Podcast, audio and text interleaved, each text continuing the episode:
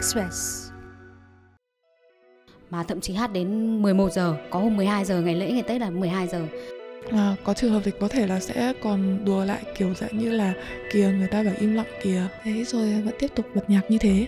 Dành dụm cả cuộc đời để mua được một căn chung cư, nhiều người đứng ngồi không yên vì cuộc chiến tiếng ồn chưa có hồi kết. Tôi, nhà tôi cũng phải tầm hơn mười năm nay rồi đấy. Tất cả nó có khả năng là giải rác của tất cả các ngày trong tuần. Chứ nếu nó mà là vào ngày cuối tuần, vào ngày thứ bảy chẳng hạn, thì mình sẽ khá là ok. Quý vị đang nghe VnExpress hôm nay.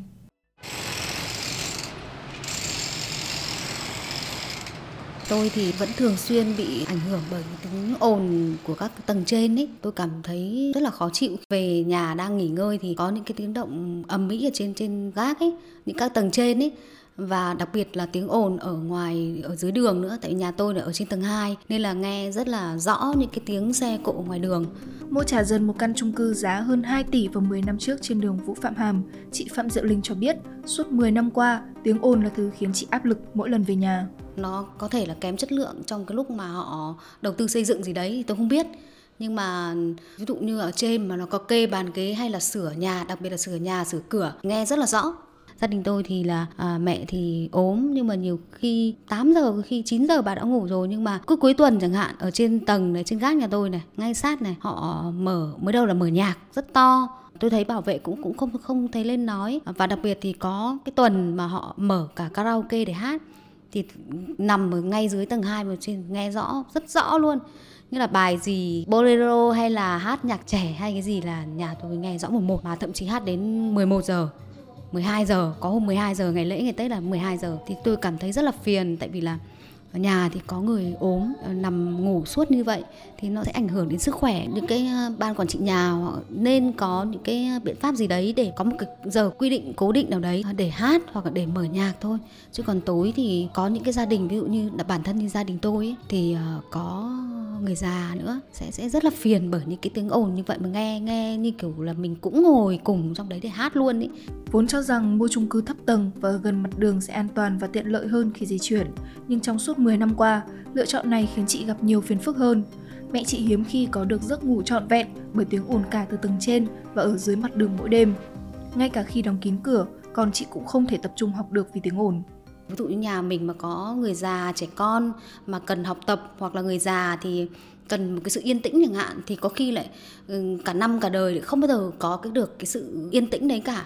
Ừ, có thể là mình ở một cái khu chung cư, nhưng mà mình ví dụ ở tầng trên thì không sao, nhưng mà ở tầng thấp ý, thì ví dụ như là mong muốn là có một ngày nghỉ về nhà, hoặc là những cái giờ uh, tan làm để mà nghỉ ngơi yên tĩnh, thì có khi là không bao giờ có được cái cái như vậy. Và tôi nghĩ là nó ảnh hưởng đến ví dụ như các cháu học tập chẳng hạn, cứ đang chuẩn bị học uh, một chút thì lại có tiếng xe còi xe, thì có thể các cháu sẽ mất tập trung. Tất nhiên là sát đường, nhà sát đường thì không thể tránh khỏi, nhưng mà sẽ phải có một cái biện pháp nào đấy để mà giảm bớt được cái tiếng ồn gần cái nhà của chúng tôi. Sau nhiều lần phản ánh lên ban quản lý tòa nhà mà không được giải quyết, chị Linh và gia đình đành cắn răng chịu đựng, chi tiền để lắp cửa sổ chống ồn, nhưng đó cũng chỉ là giải pháp tạm thời. Còn Lê Quỳnh Anh đang sống tại chung cư mini ở đường Lê Duẩn cho biết, tiếng ồn từ hàng xóm luôn là thứ gây ám ảnh, không có cách nào chấm dứt trong suốt hai năm kể từ khi cô chuyển đến sống ở đây. Vào cái lúc mà mình giờ mình nghỉ ngơi là cái tầm mười hai giờ đấy, mọi người sẽ bắt đầu tụ tập với nhau. Họ ăn uống xong rồi thì sẽ bắt đầu là bật nhạc, rồi hát hò, rồi karaoke. Lúc ấy mình sẽ không ngủ được. Tiếp theo là vào nửa đêm thì một đến hai giờ sáng thì các bạn cũng dắt xe đi ra đi vào. Giờ đấy cũng đã làm cho mình bị đứt giấc ngủ. Tiếp theo là có những lúc là dạng sáng người ta sẽ, các bạn sẽ tụ tập thì các bạn sẽ chơi thâu từ đêm đến sáng. Cái ngày đấy là mình cũng không ngủ được luôn. Mình đã nói với ban quản lý rồi, và ban quản lý sẽ thường là họ nhắn tin riêng cho cái bạn chủ thuê phòng đấy để nhắc nhở. Nhưng mà sự im lặng đấy cũng chỉ diễn ra đâu tới khoảng ba mươi phút, rồi sau đấy họ sẽ, cũng sẽ tiếp tục là ồn. Họ ồn vào những tầm rất là muộn, mà những lúc đấy thì mình không chắc là ban quản lý tòa nhà có đang thể giải quyết ngay lập tức cho mình không. Như là những tầm mười hai giờ, một đến hai giờ sáng chẳng hạn, thì mình sẽ xuống gõ cửa rồi bảo là các bạn ơi, các bạn thể trật tự được không? Người nào biết điều thì họ sẽ im lặng thôi. Nhưng mà hầu hết thì các bạn sẽ không giữ im lặng được quá là lâu. Có trường hợp thì có thể là sẽ còn đùa lại kiểu dạng như là kìa người ta bảo im lặng kìa, thế rồi vẫn tiếp tục bật nhạc như thế. Đối mặt với tiếng ồn thường xuyên khiến cho Quỳnh Anh dần trở nên dễ cáu gắt, chất lượng công việc, học tập dần đi xuống. Đầu tiên thì là giấc ngủ, chất lượng giấc ngủ mình không tốt. Mình rất là dễ, mình hiện tại mình đang rất là dễ mất ngủ rồi. Tiếp theo là mình dễ cáu gắt hơn. Thiếu ngủ thì chắc chắn nó sẽ rất dễ cáu gắt hơn. Và tiếp theo là cái cảm giác mà người của mình lúc nào cũng rất là thiếu cái sức sống ấy. Kiểu dạng như là mỗi ngày bạn dậy bạn thấy rất là oải, không muốn làm cái gì cả, thậm chí là kiểu lên nghe giảng rồi các thứ, nghe được tầm chừng mười đến mười lăm phút thôi đã bắt đầu không thể tập trung được và rất là muốn cục ra bàn rồi. Bất lực vì tiếng ồn chung cư không phải là vấn đề riêng của một vài cư dân hay một vài chung cư. Chính quyền các thành phố lớn như Hà Nội và thành phố Hồ Chí Minh đã nhiều lần ban hành các công văn xử lý triệt để tiếng ồn trên địa bàn sau khi nhận được phản ánh từ cư dân. Tình trạng này cũng diễn ra ở nhiều nước như Hàn Quốc, Trung Quốc. Dữ liệu do Tổng công ty Môi trường Hàn Quốc công bố vào tháng một năm hai nghìn không trăm hai mươi mốt cho thấy số vụ việc than phiền về tiếng ồn của tầng trên tăng vọt lên hơn bốn mươi hai nghìn vụ vào năm hai nghìn không trăm hai mươi, tương đương với mức tăng gần sáu mươi mốt phần trăm và gây ra lo ngại về các vấn đề xã hội của cư dân sống ở các tòa nhà cao tầng. Dậm chân xuống sàn là vấn đề bị than phiền nhiều nhất với sáu mươi mốt phần trăm. Tiếp theo là kéo đồ đạc, sử dụng búa, tiếng đóng cửa và mở nhạc lớn. Khoảng sáu mươi phần trăm trong số năm mươi triệu người Hàn Quốc đang sống trong các căn hộ cao tầng và biệt thự. Tại Việt Nam, hai mươi lăm phần trăm sống ở chung cư. Nghị định Chính phủ năm hai nghìn không trăm hai mươi hai đã đưa ra quy định về xử lý vi phạm tiếng ồn, từ cảnh cáo đến mức cao nhất lên tới một trăm sáu mươi triệu đồng. Tuy nhiên, nhiều tiếng ồn tại chung cư hiện nay vẫn đang chỉ xử lý theo hình thức nhắc nhở, cả nể. Quỳnh Anh cho biết, dù đã nhiều lần xảy ra cãi vã, cô vẫn chưa nhìn thấy cách giải quyết triệt để từ ban quản lý chung cư. Tiên thì mình vẫn sẽ báo là ban quản lý tòa nhà này, sau đó mình nhắc nhở, rồi thì bọn mình cũng sẽ có lúc cự cãi với nhau. Mình cũng không thể nào mà bỏ ra một cái số tiền lớn để mà cải tiến lại cái phần cách âm của cái căn phòng mà mình đang ở được, bởi vì là cái việc mà mình chống ồn thì mình sẽ phải sửa lại cả cái phòng đấy, và sửa phòng thì chắc chắn là cũng sẽ ảnh hưởng đến cấu trúc tòa nhà rồi các thứ. Ban quản lý đầu tiên cũng không cho đấy, và tiếp theo là cái chi phí để sửa phòng nó rất là lớn. Nói chung thì mâu thuẫn rất là nhiều. Giống như mình ấy nói ấy, lúc mà mình nhắc thì vẫn sẽ có bạn, thì bạn ấy sẽ không để ý lời mọi người nhắc. Bạn vẫn sẽ bảo, bạn sẽ vẫn sẽ trêu với bạn cùng phòng mình là kia người ta bảo là vật nhỏ đi kìa, rồi vẫn sẽ ồn. Thì những lúc đấy thì có lần là mình đập cửa, mình hỏi là bạn ấy thích thi gan không? Thi gan với ai đấy? Thì sau đấy thì cái phòng đấy cũng im lặng. Rồi có một lần nữa thì là bạn nữ đấy cũng bật nhạc vào lúc mười hai giờ đêm, và rất là to, kiểu như trong tòa nhà ấy. Thì cũng chỉ có một nhóm chat Zalo của những người trong tòa nhà thôi, nhưng mà cũng không biết rõ là ai ở tầng nào, phòng nào ấy. Thế là cũng không nhắc được, thì mình lên gõ cửa. Mình bảo là bạn biết mấy giờ rồi không? Bạn tắt nhỏ nhạc đi. Thì bạn ấy bảo là cái này mình không biết, đây là lần đầu tiên có người nhắc mình như thế. Xong rồi mình hỏi là mười hai giờ là cái giờ mọi người nghỉ ngơi, ai cũng biết là không nên bật nhạc, nhất là bật nhạc to đến mức mà vang dội cả một tòa nhà sáu tầng như thế này. Xong rồi và sao ý thức của bạn kém như thế. Thì sau đấy là bạn ấy cũng gọi quản lý tòa nhà. Bạn ấy bảo là em không biết là không được bật nhạc giờ này. Nhưng mà chị ấy lên nói em nặng nề quá. Sau đấy thì quản lý tòa nhà cũng gọi điện cho mình, bảo là lần sau nếu mà ồn thì em cứ nhắc anh, em cứ gọi điện cho anh, em bảo với anh thì anh sẽ gọi điện nhắc nhở bạn các bạn đấy. Sau rồi mình bảo là mười hai giờ em cũng không chắc là anh có mặt để, để mà xử lý cái vấn đề này không, nên là em lên em nhắc thẳng cho nhanh.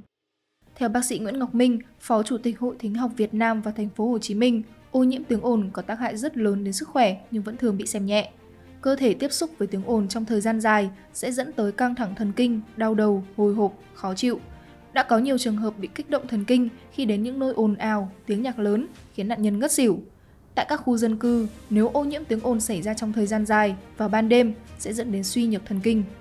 Những đứa trẻ sống ở khu vực ồn ào sẽ kém phát triển trong việc học tập hơn những đứa trẻ được sống trong môi trường yên tĩnh. Tiếng ồn gây nên những thương tổn cho thần kinh thính giác, nên những người tiếp xúc với tiếng ồn mất dần khả năng nhạy cảm âm thanh. Ngoài ra, tiếng ồn cũng khiến tăng huyết áp và rối loạn hoạt động của tim. Quy định về chống tiếng ồn trong khu dân cư đã được phổ biến đến từng tòa nhà. Bên cạnh đó, từng tòa nhà cũng có những quy tắc riêng về việc chống ồn và xử lý tiếng ồn. Ông Lê Tiến, trưởng ban quản lý một khu chung cư tại quận Hoàng Mai cho biết, quy định đã có đủ, song việc xử lý vẫn khó thực thi. Quy định của tòa nhà này, này là chú cho là ví dụ khoan đục hay là xây cửa hay làm lại tường tiếc các thứ mà có tiếng ồn từ thứ hai mà đến thứ sáu hàng tuần, tháng nào cũng như tháng nào là chú cho làm từ lúc tám giờ kém mười cho đến mười một giờ ba mươi là người ta phải nghỉ. Nếu mà người ta cố tình mà người ta làm là chú lên nhắc nhở đuổi hết công nhân hay là người làm thuê xuống. Còn karaoke ví dụ thường thường xuyên mà chín giờ hay chín giờ mười giờ kém mà thấy ầm ầm, dân không phản ánh thì thôi, mà dân thì cần gọi điện xuống bảo vệ là chú lên và yêu cầu nhà này không hát nữa, hôm sau hát. mà cố tình là chú lên chú cắt điện, không cho hát nữa. Thỉnh thoảng giới trẻ nó sinh nhật sinh nhau hay là ví dụ rượu bia vào hú họa thôi. Còn bình thường ở đây nhà chung cư là chú làm tuần luôn đấy. Thì thì bảo vệ thì thì thì, thì bù nhìn à. Cô này hay bà này, anh này, ông kia bà kia yêu cầu là tắt đài đón nữa, không nhảy nhót nữa, quá mười giờ đêm rồi.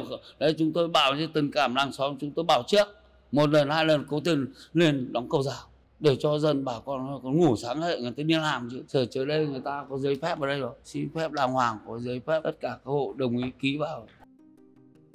Để hạn chế được tác động của những tiếng ồn không mong muốn tại các khu chung cư, các quốc gia như Hàn Quốc cũng đã đề ra biện pháp cụ thể và đạt được nhiều hiệu quả nhất định.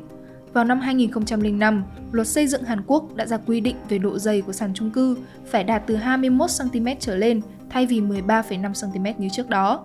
Trong mười năm trở lại đây, các công ty xây dựng Hàn Quốc cũng đã bắt đầu chú ý nhiều hơn tới việc cách âm sàn nhà, ví dụ như thay thế lớp sàn gỗ mỏng bằng các tấm bê tông dày hai mươi lăm xăng-ti-mét hoặc cho thêm vật liệu khử âm cho sàn nhà. Năm hai nghìn không trăm mười hai, Bộ Môi trường Hàn Quốc đã thành lập Trung tâm Quản lý Tiếng ồn giữa các tầng nhà để tiếp nhận và xử lý các vụ khiếu nại về tiếng ồn do hàng xóm gây ra. Trung tâm này cũng đã tới tận hiện trường để tư vấn và giúp đỡ người dân đo đạc mức độ tiếng ồn. Bên cạnh những nỗ lực của cơ quan chức năng để có thể hạn chế được tiếng ồn, luật sư Đào Thị Bích Liên, đoàn luật sư thành phố Hồ Chí Minh cho rằng người dân cần tự chủ động trong phòng tránh và cũng cần hạn chế gây ra tiếng ồn. Ngoài ra, cần kiên quyết phản đối các hành vi gây ô nhiễm tiếng ồn, nhẹ thì nhắc nhở, nặng hơn thì có thể khiếu nại, khởi kiện theo quy định. Quý vị vừa nghe VnExpress hôm nay, hẹn gặp lại quý vị vào ngày mai.